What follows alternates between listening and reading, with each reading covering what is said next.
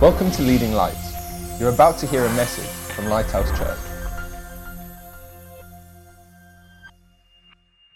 We're looking this morning at um, Acts chapter 6, which was where we're at throughout our study of the book of Acts. I've entitled this message A Resolved Rift That Led to Revival. And we've just had the passage read. The book of Acts really is um, it's a summary of the fulfilling of Jesus' Great Commission. Well, it's the first leg of that. We're in Jerusalem and we're going to Rome at the end of the book of Acts. If you imagine dropping a pebble into a bucket of water, where it lands is Jerusalem. And as those ripples radiate out, we're going through Judea, Samaria, to the ends of the earth. But the end of the civilized earth, as it were, or the center of the empire of Rome, of, of, of the Roman Empire, was Rome. So that's why we need to get there. There's three ways in which the Roman Empire actually aided the spread of the good news.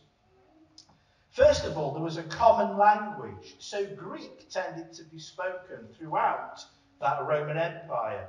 There was a Pax Romana, which means a Roman peace, so there was relative stability and um, an, an, environment where you could actually discuss, philosophize, and talk about things about God, rather than throwing and dodging spears which was only happening on the borders of the Roman Empire by such nations as the Scots, because you weren't going to get the Scots. Eh?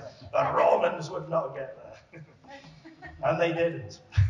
and also the north of Germany, we've got the barbarians, the Hun, and the Celts, of course, in Scotland. That was the skirmishes. But apart from that, within the, the extended Roman Empire, there was a peace, a stability, and a security, which was good good ground for, for spreading the good news. And the third major factor were the roads. The Romans were great civil engineers. They built wonderful roads. You could travel faster. You could get from town to town. You could share your message. Communications are quickened. There's a quote from a, a Christian historian, that's Professor Friend, I think his name is. And he said, and this is his sense of humor, he says, God allowed the Romans to build their roads so that the feet of the evangelists could get from town to town quickly without getting too much mud on their sandals. and, uh, although Emperor Caesar would probably been very to know why been allowed to build all those roads. Although um, Rome is where we're going at the end of the book of Acts, here in chapter 6 we are very much still in Jerusalem. The church remains predominantly Jewish. And the church is basically made up of different strands of Messianic Jews, Jewish believers, people who were brought up in a Jewish household. And, and some were, were of, of a Hellenistic, a Greek speaking culture. They'd probably moved to Israel rather than being born there. But the Hebraic Jews, the, the ones who lived and, and spoke Aramaic, as Jesus and his disciples would have, were the ones probably born, or certainly were born in the land of Israel. So we're getting the context for this dispute in this, this passage. Um, yeah, so you've got the Hebraic Jews and the Hellenistic Jews, predominantly the two largest parties. There was one other strand of Jews, of course, the, the Hawaiian pineapple Jews, who, which tastes good with ice. I need to squeeze that one in, which is an awful guy. But I want to keep your attention. Right. Got it. so, we've got an overview. We've got a problem, we've got a solution, and we've got an outcome, and then what does it mean to us? Is, is there something God's trying to say to us today? That's where we're going. So, first of all, the problem. Well, if you were a widow in Israel 2,000 years ago, life was pretty grim. If your husband had passed on or been killed in conflict or just died for some reason, and you were a lady, you were very dependent on either your father's help if he was still alive, a son or sons, or other relatives to keep you alive. There was no social services. And the early church was very aware of, of this, um, this group of vulnerable ladies who needed that, uh, that extra support just to survive. The Jewish widows uh, who were being overlooked were from the Greek speaking group of, of Jewish Christians, the Hellenistic Jews, and they were being overlooked by the distribution. So at this point, you can imagine that the, the, the, bread's being distributed by the locals. So it's a bit like you worked at Vienna Bakery and we're going round and we're looking for the local Jersey folk and we're giving them the bikerakis, we're giving our bread out. And all of a sudden, from a window, you hear this funny, like, and then, well, what on earth was that? And carry on giving out the bread to those that speak your language. So the Aramaic speakers, although Greek was the language of the Roman Empire, the locals in Israel didn't all speak Greek that well. So there could have been a misunderstanding here. They're going out, they're giving the bread to those that speak their dialect Aramaic, and those who were shouting out in Greek, we need some bread over here. They didn't understand, so they missed those, those widows who needed bread. That's a generous kind of explanation. The other one that's probably more realistic is there's possibly bias. And this is something that we're all a little vulnerable to. We look after our own first, don't we? And there's something in us that does that. You don't have to look too far back in the, um, the lockdown. Remember when the food shortages? People grabbing 500 toilet rolls. I don't know how they stir fry that with. I don't know what it had to do with COVID, really. But um, suddenly we, we, we're grabbing stuff for our nearest and dearest that uh, because there's a panic on. And there's something in our human nature that will bias, will look after our own first, particularly from our own culture, the people we understand the most. There's nothing wrong in that as long as we don't absolutely neglect others at that expense. About 30 years ago, I worked um, on a building site and um, I was a ceramic tile fixer for probably 10 years or so in the 80s most of that decade. And one of the site agents, he was a, a character, his name was Mike, or Mick. And one of his favourite sayings, you go up to him, you all right, Mick? He goes, I'm all right, boy, he says. It's the rest who's the problem. Of, he's there, a Londoner.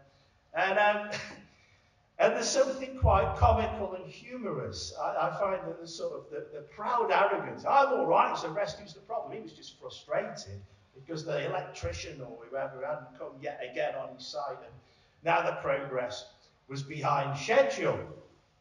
But, but we smile at that. But, but what he's really saying is if you see the situation my way, from my cultural perspective, in the light of my mood today, then you're okay. But if you don't, it's the rest who've got the problem. That's sort of, that's the, sort of the humour in it. Well, thankfully, in our passage, the Hebraic Jews, the, um, the disciples, the apostles, they had the wisdom to realize that they needed to see this situation from the Hellenistic Jews' standpoint. They needed to put themselves in the, the Greek speaking Jews' shoes, as to say, and to empathize with this issue. Thankfully, they did. So let's have a look at the solution. The solution's got four steps. The first step is that, and one of the highlights of this passage, if, if, you, if you look at it, is that the two groups within the church had a dispute, but they came together as one group to discuss openly their differences. When we look throughout church history, this often hasn't happened. We have 50,000, that's 50,000 Christian denominations presently on planet Earth. That's a lot, isn't it? And, and most of those, not all, most of them have gone their own way through a dispute with brothers and sisters, and they decide to do it their own way, and off they go. God uses that, He works through our weakness. But, um, but it's just this what's wonderful about this passage is actually that didn't happen. In fact, rather than the disunity bringing divergence, the resolved conflict brought a greater unity. Something we need to embrace. Step two of their solution. The leaders remained very focused with urgency on their particular thing. So the, the, the apostles knew they were called to preach, to teach, to pray, get out and show, share the word, in Jerusalem. Jesus has only recently died and rose from the dead. This is the golden moment. And of course, there was many. We started the very first line. In those days when the number of disciples was increasing. So there's this revival going on in Jerusalem like it's never seen in the wake of Jesus' death and resurrection.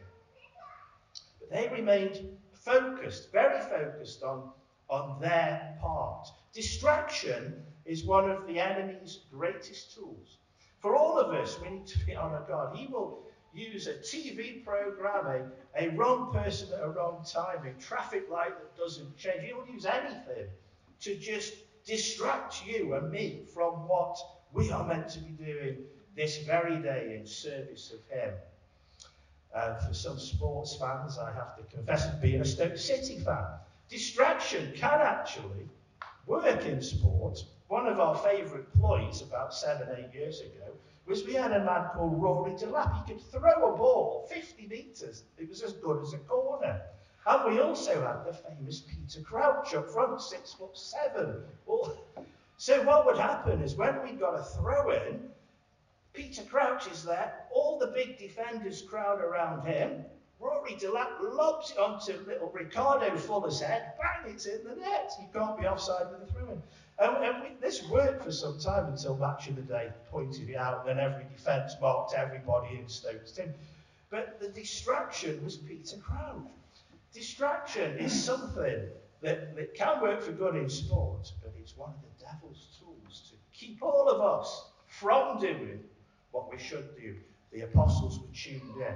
They knew this dispute needed resolving, but they knew their role was to continue with their specific thing. They had confidence in what their role was. The third point in, in the, the solution is that the disciples enabled and trusted the Greek speakers to sort it out amongst themselves. But they did it with accountability. They said, well, you choose these seven new men who will speak Greek so we can get the problem sorted, so the widows get the bread. But you need to look, there was accountability. You need to look for these qualities. They need to be men full of the Spirit. They need to be filled with wisdom. And they need to have a good reputation, a heart prepared to serve. They also needed to speak Greek. All the names are Greek names, actually, on that list. So it all fits in. And the final step to the solution was that um, once they'd selected these seven, the two groups came back together. And the, the, the, the Greek speaking groups, this is the seven guys. And the, the local, the, the, the apostles, looked at them and they thought, fantastic. These are spirit filled men. These are full of wisdom. And even the flies listening. on both sides were really happy. They were really pleased with the selection. There was a peace in the spirit, there was a unity within the hearts of both groups that this was the solution. Then we get the commissioning, the laying on of hands. And this was a way of acknowledging publicly, yet before God, that a person or a group of people are set apart for special service. It's the ultimate in reconciliation when the apostles of the, of the Hebraic Jews, they lay hands, they embrace, they approve, and they bless these seven Greek speaking Jews and pray them out as true brothers to deliver that bread. It's a beautiful moment and it's very powerful. And it's a model for any conflict within church.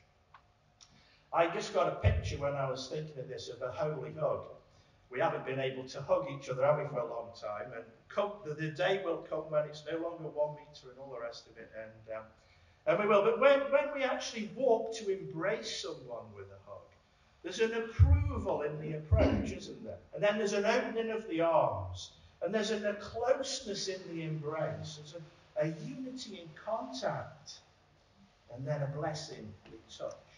And then that person, both people, leave feeling they've been blessed, and uplifted in that moment. It's a similar process when we lay our hands. So, the outcome, before we look at what it's saying for us. Well, the outcome is very positive. The widows from both groups are now receiving their bread.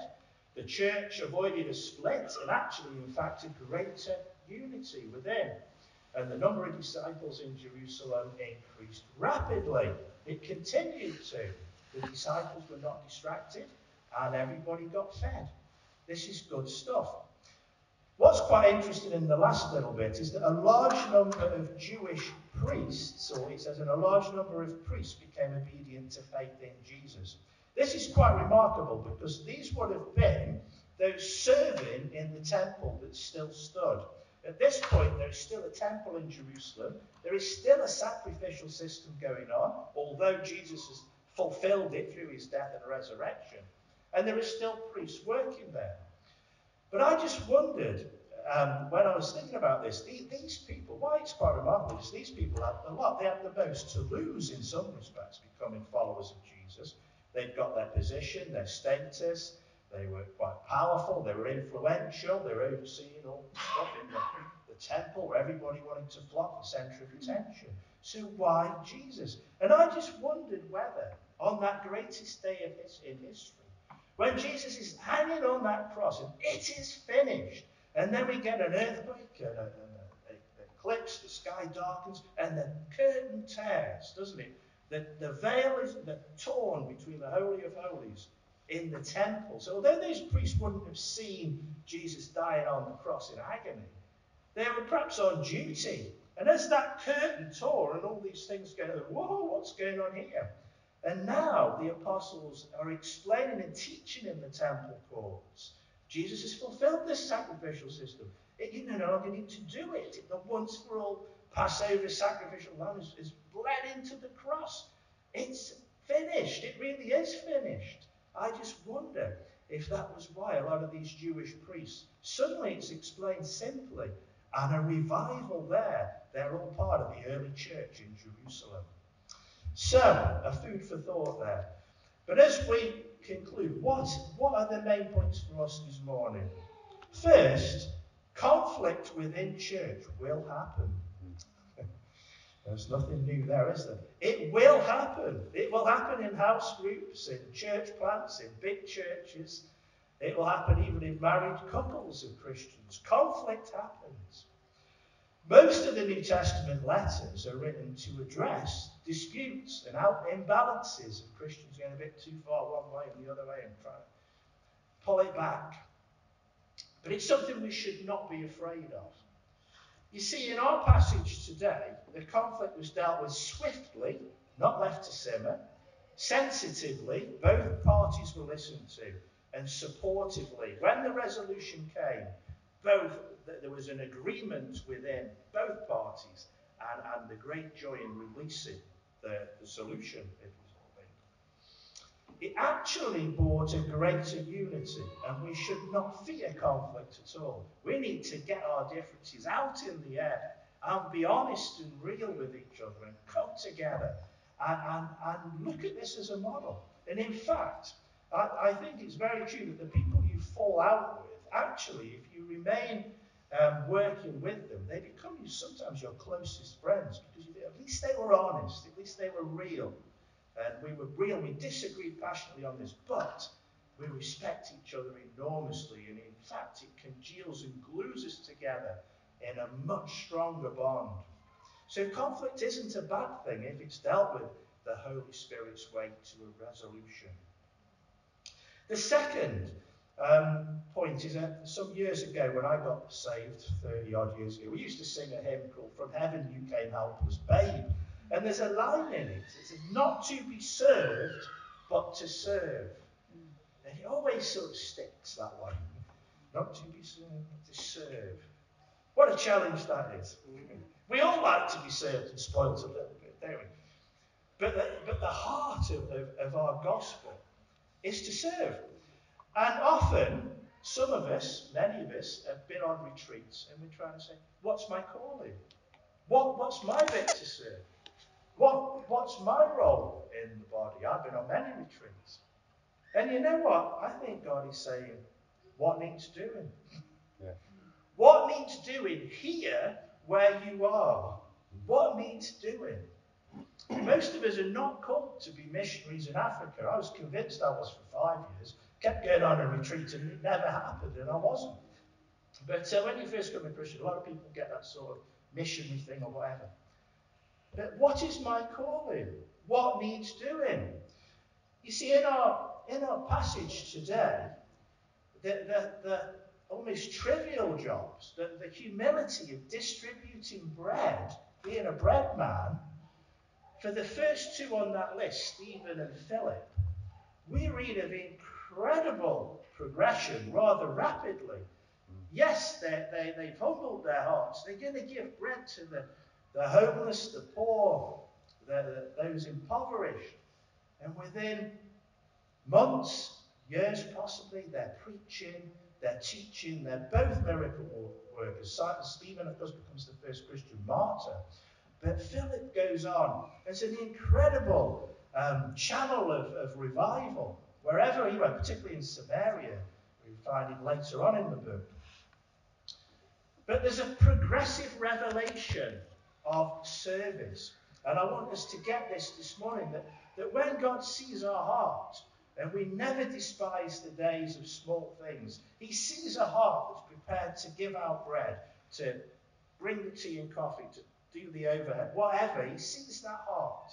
And then He starts to fuel that flame. And before we know it, the, the, the bread donor is becoming the preacher, the miracle worker. There's because the heart of, of the servant was right in Christ. The final thing to take from that this morning, I think, is as each of us, I would like to take away a new confidence in who we are. The apostles never looked down one bit on those who were distributing the bread. It was equally important, it was just different. But they were secure in their job of preaching, teaching, evangelizing. But it was equally important, they needed to get it resolved. In, in our family, our family of believers, Jesus loves authentic. He loves every single one of us for the unique character that he, that he breathed into our mother's wombs. Every one of us is different. Sometimes we don't like ourselves.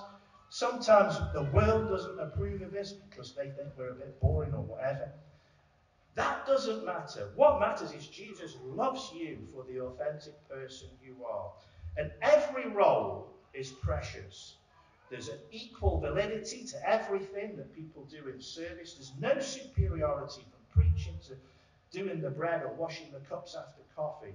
There's an equality that is very important. When we look at a Swiss clock, and this is our closing picture, they're beautifully made. The detail is amazing. But the only pieces we see moving is the hour hand, the minute hand, and the second hand. And yet, behind that facade, behind that image of the front, there are many, many, many moving pieces. Little cogs, springs, coils. Some are made of precious metal, some are made of not so precious metal, some are different shapes, different sizes. And yet, if any one of those moving parts doesn't move, it doesn't tell the time. Jesus' final prayer for his disciples in John 17 was that he, he just pleaded that we would be one so that the world would know that the Father had sent the Son. And as the clock works, as the facade of that time is correct, the world will know that Jesus had come. Let's pray.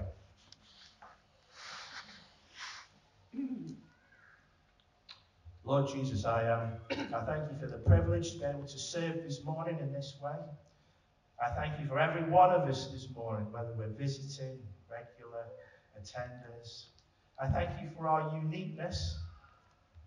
I thank you, you love us all equally. And I pray we leave this room today and where perhaps we've been looking for our big calling, that we can just look a little more simply at what needs doing to start the process. Mm.